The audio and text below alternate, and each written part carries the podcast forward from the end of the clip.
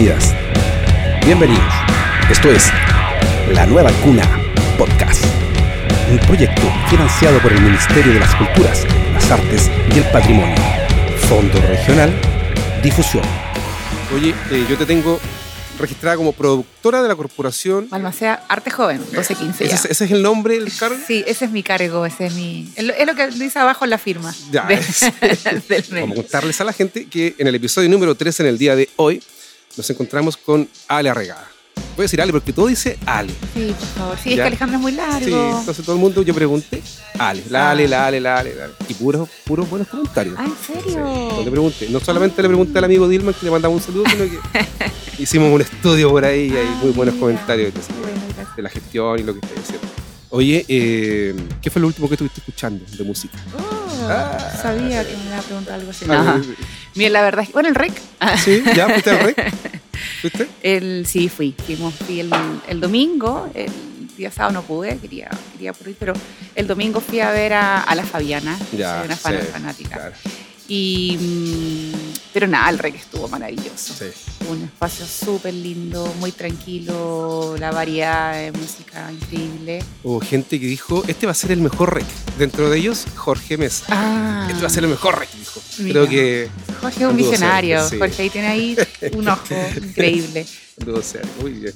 ¿Te pegaste un recorrido por todos los escenarios? Sí, al sí, teatro, sí. No, o sea, no, es que fue maravilloso, de verdad increíble. El teatro, la explanada. Lleno Bueno, el teatro, ¿eh? se pasó. Increíble. Tocar a Sí. quien tocara, lleno. Exactamente.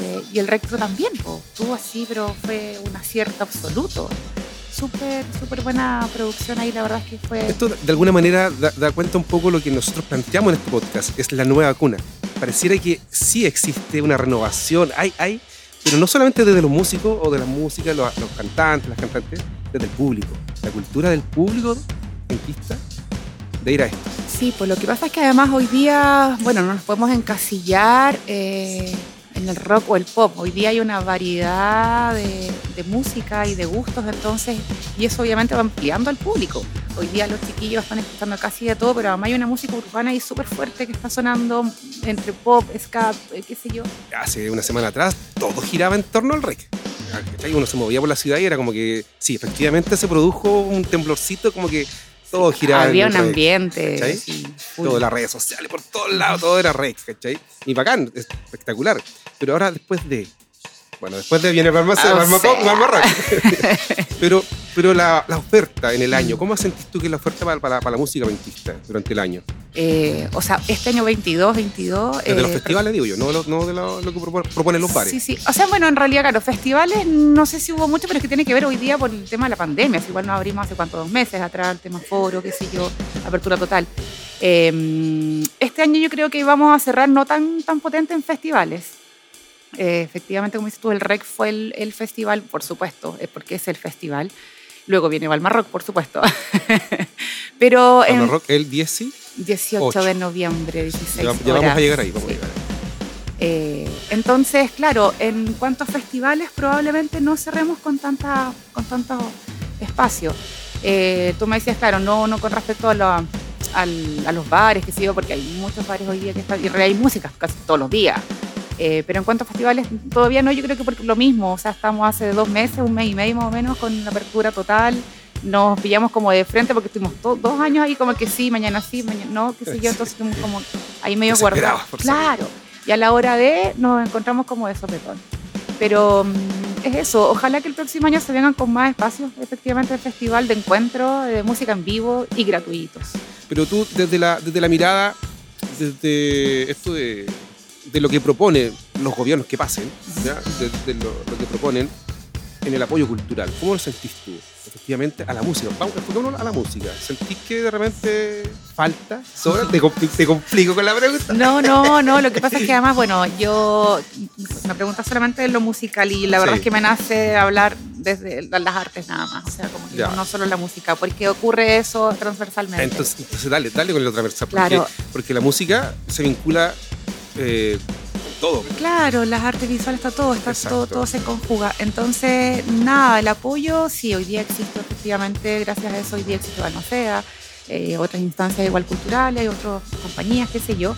pero no, nunca es suficiente, lamentablemente. Hoy día, además, de hecho, como que no vamos para atrás, o sea, tenemos como las esperanzas de siempre ir creciendo junto a los nuevos gobiernos, por supuesto, pero viendo además la contingencia, entonces como que lo entiendes, pero hoy, día sabemos y lo tenemos súper claro y está comprobadísimo que la cultura y las artes son la base de toda sociedad. Entonces, hoy día no, que no está la inversión necesaria para eh, poder potenciar, eh, eso como que no nos cuesta mucho, eh, como que como creerlo, como verlo. Trabajar sobre esos recursos bastante limitados es súper complejo. Imagínate lo que se hace con tan poquito. Exactamente. Lo que se logra hacer con tan poquito. Lo sabemos perfectamente. Y lo otro es que a veces se, tiene una mirada como la cultura asociada mucho a lo político que sale de la cultura, pero desde el otro lado, desde lo, por ejemplo, lo, laboral. ¿Cuánto empleo se crea desde la, la cultura del arte?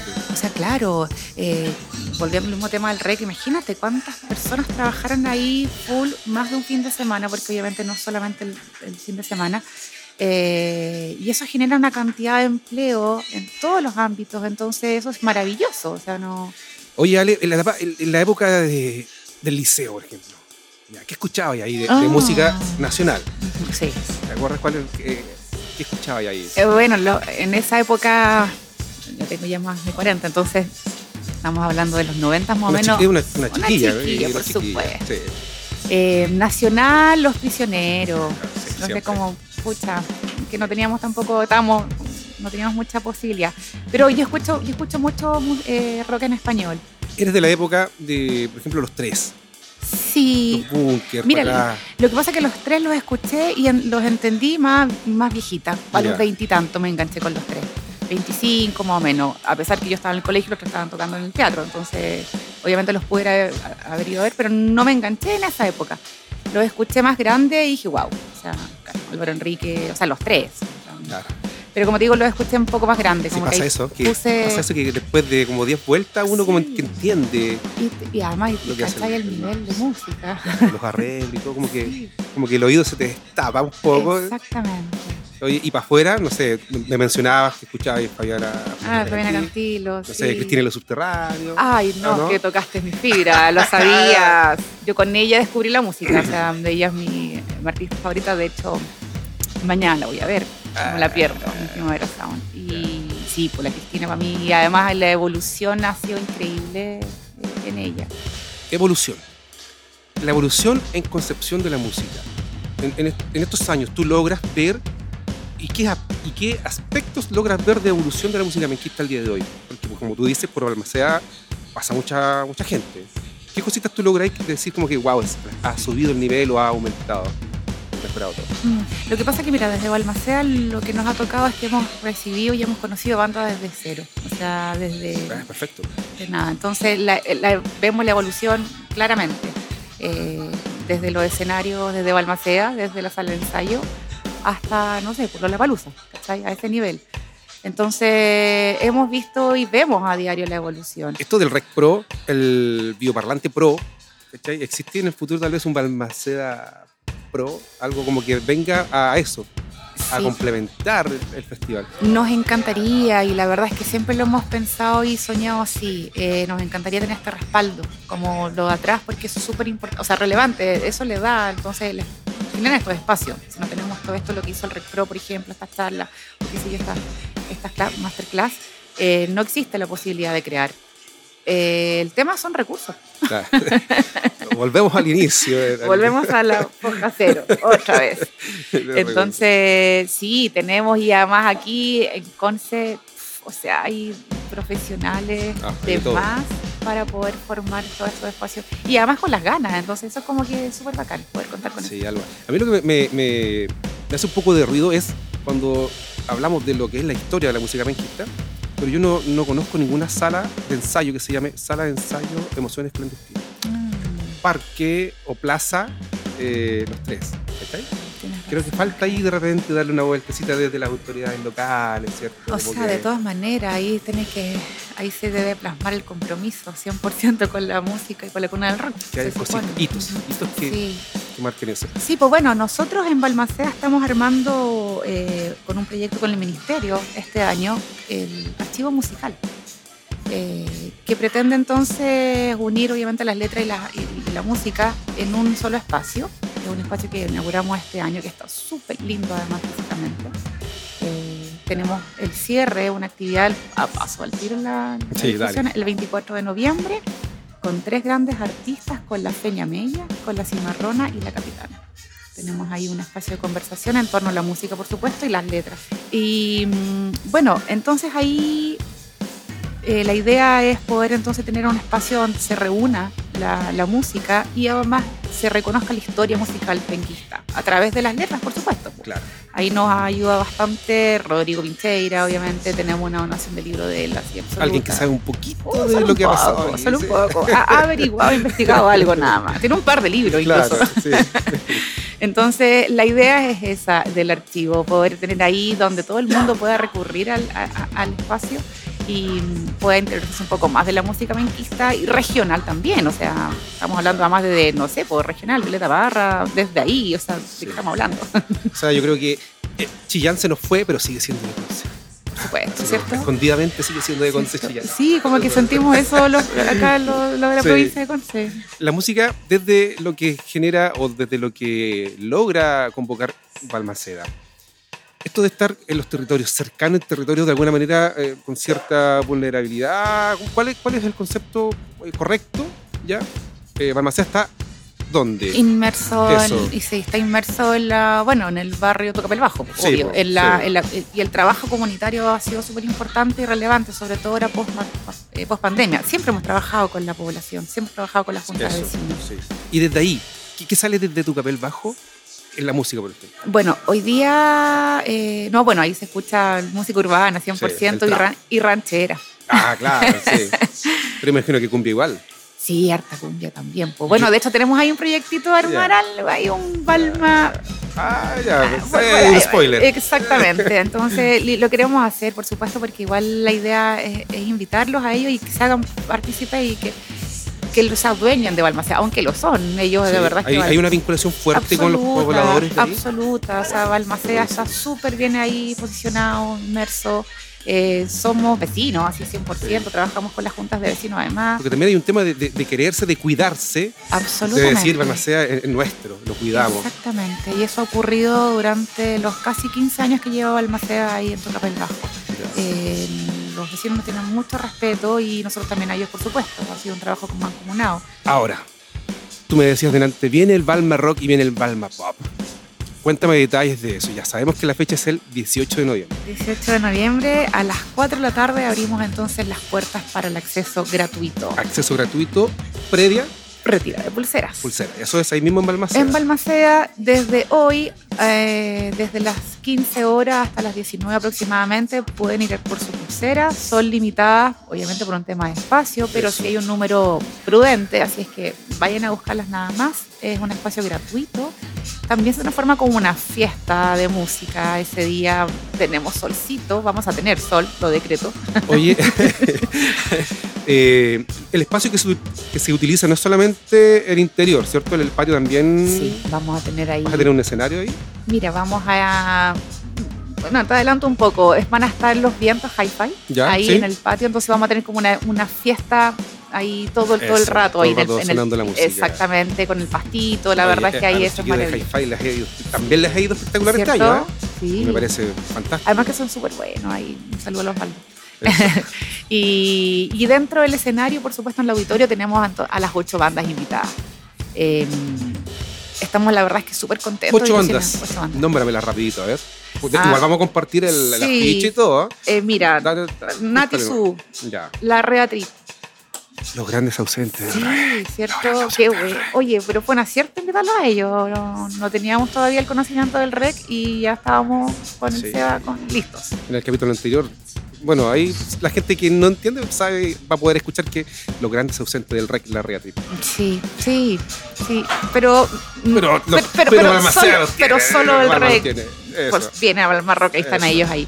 Eh, te dije Natizul, La Reatrip, Estadizo, Antipatriarca. eh, También, otra. ¿Cierto? Oye, pero además se viene con un show así increíble, increíble. Eh, confío en tus amigos, Patio Solar. Ay, se Tapia Ay, los Tapia, por supuesto. Que también han tenido un gran año. ¿Cierto? Eh, no, ellos han, han sido uno, uno de los destacados, yo creo que a nivel Y como mencionábamos, Jorgito ahí haciendo una buena pega, así que. Jorgito, obviamente, él ahí. No, Jorge, que Jorge es un seco, no, no nada que decir. ¿Cuántas horas entonces son de, de Balma Pop y Balma Rock? ¿Cuánto? Partimos a las 16 horas. Ya, ¿y termina? Eh, mira, Aprox, 10 y porque- media. 10 Ya. y media está el, está el- el timing. Pero bueno, siempre ahí hay un juego de tiempo, tú sabes. Eh, Pero nada, la, la idea es esa, transformarnos en una fiesta full ese día, volver a lo que era Balma Rock y Pop antes de la pandemia, que ha sido Sí, siempre sí. un escenario, la sí, verdad. porque es que pandemia, ¿qué pasó ahí? Mira, el primer año de pandemia eh, tuvimos, hicimos entonces los conciertos en confinamiento, donde grabamos a cuatro bandas en Balmaceda. Y luego entonces editamos un video ahí súper bacán, que sí, bueno, en términos audiovisuales y, y musicales. Y el, Pero no había público. Entonces, No, o sea, restricción Este es, este es el regreso con año- audiencia en abierto. vivo y todo. El año pasado hicimos el Balma Rock y Pop, pero teníamos un aforo limitado de 60 personas. Ya. Y con mascarilla y todo el patio. Entonces, la verdad Sin es que tocarse. se ya. pierde absolutamente todo. No hay magia. Entonces, este año volvemos con todo, sin aforo, sin restricciones, sin mascarilla, con todo. eso. con todo y muchas horas de mucha música. Esto del, eh, de encasillar al rock como género musical ya quedó fuera, ¿cierto? O sea, absolutamente. Como estilo de vida, ¿cómo lo ves tú ahí? El rock, ¿qué, te genera cuando hablan de rock?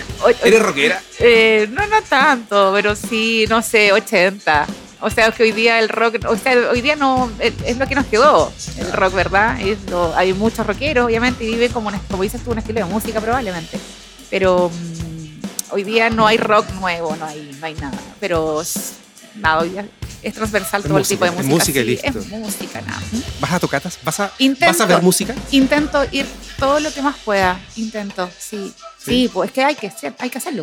Claro, pa- para saber qué está pasando. Exactamente, y cómo ve, cómo además reacciona el público, cómo se mueve, porque bueno, desde ahí entonces nace todos los años del Balmarra con la popo. o sea, no. ¿Cómo puede hacer alguien que tenga interés, ya sea en la música, en danza, qué es lo que hoy día ofrece Balmaceda? ¿Cómo lo hace alguien para estar allá, acercarse a ustedes? Bueno, Balmaceda, primero que todo, con, a través de nuestras redes sociales, estamos ahí publicando toda nuestra oferta, eh, principalmente de talleres. Nosotros como Balmaceda nos hemos caracterizado, por supuesto, y hemos, hemos hecho un camino bastante largo de la formación a través de talleres artísticos.